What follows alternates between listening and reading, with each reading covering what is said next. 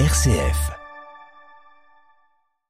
Le 18-19, en région Auvergne-Rhône-Alpes, une émission présentée par Corentin Dubois. Notre invité, c'est le pasteur René Léonian. Bonsoir. Bonsoir. Vous êtes euh, le président des églises évangéliques arméniennes d'Eurasie. Vous êtes titulaire de la chaire d'arménologie de l'Université catholique de Lyon. On va redonner un petit peu les, faits euh, avec ce cessez-le-feu donc qui a été annoncé au Nagorno-Karabakh où les séparatistes arméniens ont accepté donc de déposer les armes et d'entamer des négociations sur la réintégration de ce territoire euh, à l'Azerbaïdjan. Un cessez-le-feu qui intervient 24 heures seulement après le déclenchement par Bakou d'une offensive militaire d'envergure. L'offensive a fait euh, au moins 32 morts et plus de 200 blessés selon les autorités arméniennes. Vous êtes euh, en Arménie, pasteur René Léonian, il est 20h euh, chez vous. Quelle est la, situation sur place? Bien, écoutez, déjà merci pour cette possibilité de, parler de la situation des Arméniens dans le Haut-Karabakh. Les Arméniens appellent cette région l'Altsar. Écoutez, c'est quand même une grande tristesse, c'est un grand désarroi. J'étais en contact avec notre représentant euh, au Karabakh et ils ont passé la, nuit précédente dans les sous-sols des, bâtiments, dans les, dans les abris. Et c'est vrai que l'annonce aujourd'hui d'une part, euh, du cessez-le-feu, c'est positif, mais il faut voir les conditions gens c'est derrière ce cessez-le-feu, c'est-à-dire euh, ils veulent euh, d'une part la réintégration totale du, du, Karabakh arménien au sein de, de, de l'Azerbaïdjan. Et également c'est ça a quand même une odeur de nettoyage ethnique parce qu'en réalité malgré ce cessez-le-feu décidé, rien n'est décidé. Euh, très prochainement, il doit y avoir une rencontre à la frontière entre le Karabakh et l'Azerbaïdjan, à l'intérieur de l'Azerbaïdjan, euh, entre euh, les responsables de Bakou, les responsables du arménien du, du, Karabakh. On ne sait pas ce que cela va donner. Ce qui est sûr, c'est que depuis la guerre de 2020, il y a trois ans en arrière, où quand même euh, l'Azerbaïdjan avait utilisé toutes sortes de techniques et d'armements militaires soutenus par la Turquie, soutenus également euh, par euh, Israël, dans la mesure où Israël fournit largement du matériel militaire sophistiqué et des instructeurs. Voilà donc les, les Arméniens aujourd'hui au Karabakh sont quand même assez déçus de cette situation parce que cela les pousse en réalité euh, vers, euh, vers la sortie du Karabakh pour la plupart, parce que rester dans le Karabakh sous, la, sous le régime euh, azerbaïdjanais, qui est un régime non seulement autoritaire, mais qui sème la haine contre le peuple arménien depuis des hmm. décennies, je ne vois, humainement parlant, je ne vois pas bien quelle bonne solution pour les Arméniens actuellement. Vous n'attendez rien des, des pourparlers demain?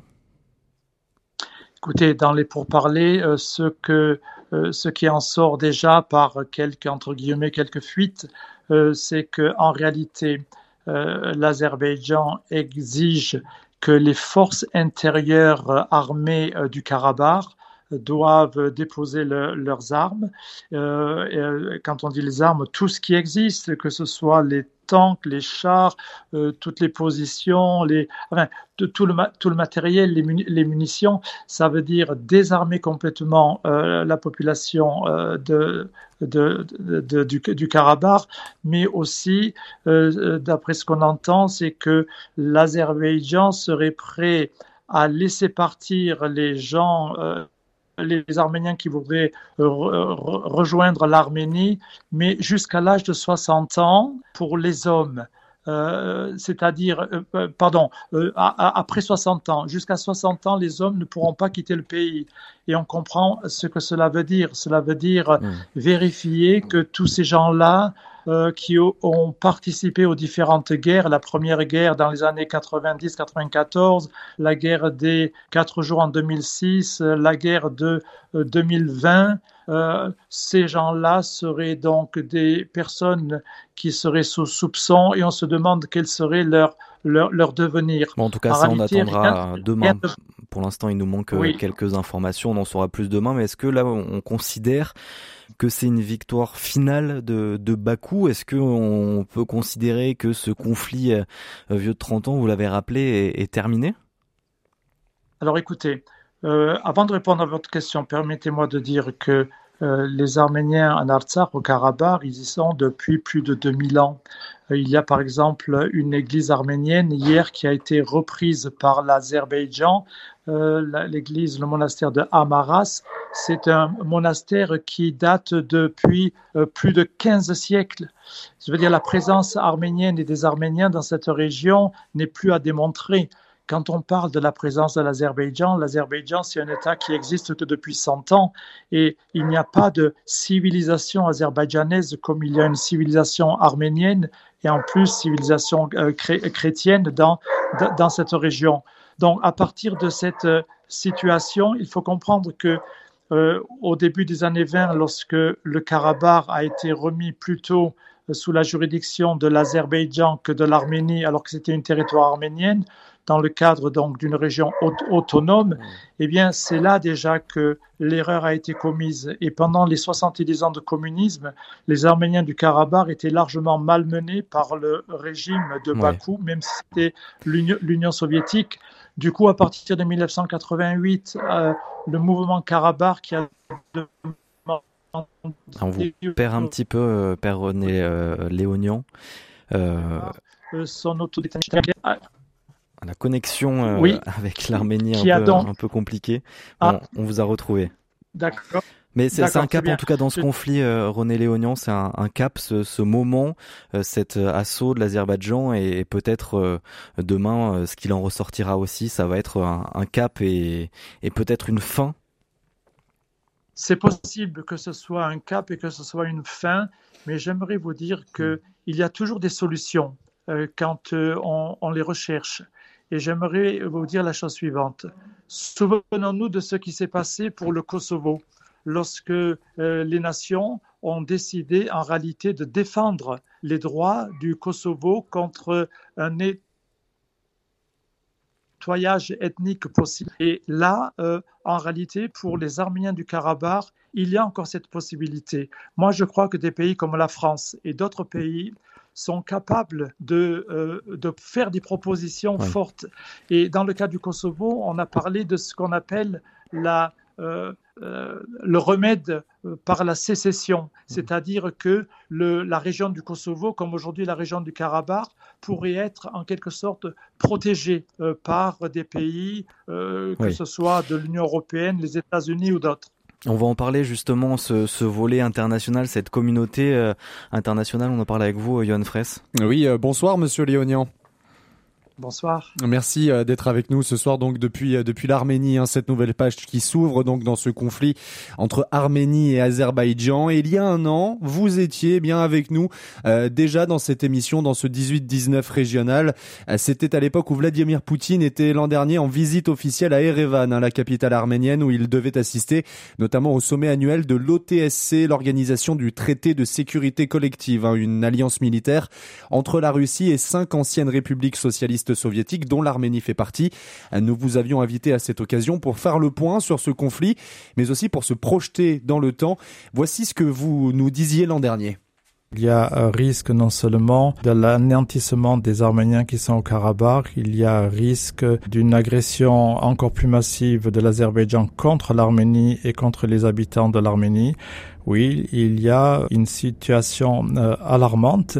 Il y a aussi une sorte de déception des Arméniens de voir que la communauté internationale n'a pas pris au sérieux finalement ce qui est en train de se passer. C'est un risque d'anéantissement complet du territoire arménien et des populations arméniennes, non seulement du Karabakh, mais de l'Arménie. Et donc le risque dont vous parliez semble se concrétiser aujourd'hui avec cette nouvelle attaque hein, de l'Azerbaïdjan, mais vous aviez soulevé aussi un point, à celui de la réponse de la communauté internationale. Alors un cessez-le-feu prononcé aujourd'hui, des négociations notamment demain en Azerbaïdjan et des appels à la paix prononcés par la Russie, la France et même par le pape. Des appels en réaction, oui, mais en réaction. Avez-vous le sentiment d'avoir été abandonné et qu'attendez-vous finalement concrètement aujourd'hui de la part de la communauté internationale? Euh, carrément, euh, les Arméniens du Karabakh ont été abandonnés par tout le monde. Euh, je, ne redis pas ce que j'ai dit l'an dernier, c'est actuel. de, nombreuses nations ont, fait des, des, déclarations ou ont idée des résolutions, mais qui ont été sans suite. Euh, il faut souligner que la France a été un des pays les plus actifs euh, par ses autorités, le président, le gouvernement, l'Assemblée nationale, le Sénat. Donc euh, les Arméniens n'ont pas à se plaindre de ce côté-là. Par contre, personne, ni même la France, n'ont osé dès le départ montrer du doigt l'Azerbaïdjan pour la guerre d'il y a trois ans. Ensuite, le blocus de, de, la Chine, la route entre le Karabakh et l'Arménie depuis plus de neuf mois. Donc tout cela en réalité, montre que personne n'a osé lancer, par exemple, des sanctions contre l'Azerbaïdjan, des sanctions économiques des sanctions contre les avoirs des dirigeants oligarques. Et en réalité, euh, les Arméniens se retrouvent aujourd'hui, euh, on, a l'impression que si par exemple le couloir de la Chine était rouvert pour que l'aide humanitaire passe d'un côté à l'autre, que les gens puissent aller d'un endroit à l'autre, ça serait une grande victoire. Mais euh, même cela, ce n'est rien du tout en réalité par rapport au désastre que les Arméniens du Karabakh sont en train de vivre, non seulement d'une manière humanitaire, mais de perdre euh, l'autonomie du, euh, du, Karabakh, alors que euh, ce Karabakh est vraiment arménien, de perdre également toute possibilité de reconstruire quoi que ce soit. Pour les négociations qui auront lieu demain, en réalité, s'il s'agit juste de régler des questions techniques ou juridiques, et si on, retourne en quelque sorte ou entre dans le giron du territoire euh, azerbaïdjanais sous la direction de l'État azerbaïdjanais, euh, c'est vraiment une, catastrophe pour, euh, pour les Arméniens. Donc, euh, pour moi, rien de bon dans ce qui se passe aujourd'hui et je déplore que ni les Russes, ni l'Occident européen, américain et autres n'ont levé le petit doigt pour les Arméniens du, du Karabakh. C'est vraiment une démission, c'est circuler, il n'y a rien à voir. Dans le cas de la Russie, de l'Ukraine, tout le monde a dit l'agresseur c'est la Russie, la victime c'est l'Ukraine. Eh bien, quand euh, les différents médias et les politiques et les, chefs des nations parlent de la situation au Karabakh ou alors de, des fois des agressions de l'Azerbaïdjan sur le territoire souverain de l'Arménie, on a l'impression euh, que personne ne veut montrer du doigt l'Azerbaïdjan comme agresseur. Dans les déclarations, on dit il faudrait que les deux parties au conflit puissent s'entendre. Pourquoi on ne dit pas cela pour la Russie et pour l'Ukraine? Hum. Euh, René Léonian, euh, vous deviez donner un cours le 29 septembre à l'Université catholique de Lyon, un cours euh, tout public, avec pour thématique quel espoir pour le Karabakh et, l'Arménie aujourd'hui? Est-ce que l'espoir existe encore et, qu'est-ce que vous mettrez dans, ce cours dans un peu plus d'une semaine ici à Lyon?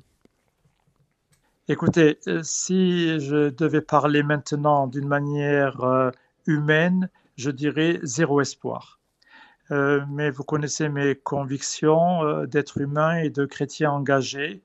Euh, j'espère toujours qu'il va se passer un quelque chose, que la main de Dieu va être sur, sur cette situation. je prie, et je ne suis pas le seul, pour que vraiment il puisse y avoir une, une intelligence, une sagesse, d'une part dans les relations entre... Pasteur René Léonian qui est avec nous en direct d'Arménie on a quelques petits. Euh... Azerbaïdjanais, bien sûr. Ah, on vous a retrouvé. Mais d'autres. D'accord, d'accord, très bien. Et je, voulais dire que tous ceux qui peuvent jouer un rôle, et je pense à, la France en premier, en premier lieu, mais à d'autres également, eh bien, il faut dire une chose, c'est que rien n'est perdu. Et je répète comme on a sauvé le Kosovo il y a quelques années, on peut aujourd'hui sauver le Karabakh et la France un grand rôle à jouer dans cette question et je m'adresse particulièrement au président Emmanuel Macron. Merci beaucoup, pasteur René euh, Léonian, en direct d'Arménie. Vous êtes président des églises évangéliques arméniennes d'Eurasie, titulaire de la chaire d'arménologie de l'Université catholique de Lyon. Et donc, on pourra aussi vous rencontrer et aller un petit peu plus loin sur ce sujet lorsque vous donnerez votre cours à l'UCLI, justement. Ce sera le, 29 septembre prochain et ce sera à 10h, parce qu'il me semble que c'est ouvert à, tout public, hein, n'est-ce pas? Euh, exceptionnellement, on ouvrira tout public, oui. Très bien. Merci beaucoup, euh, Pasteur René Léonion, d'avoir été avec nous.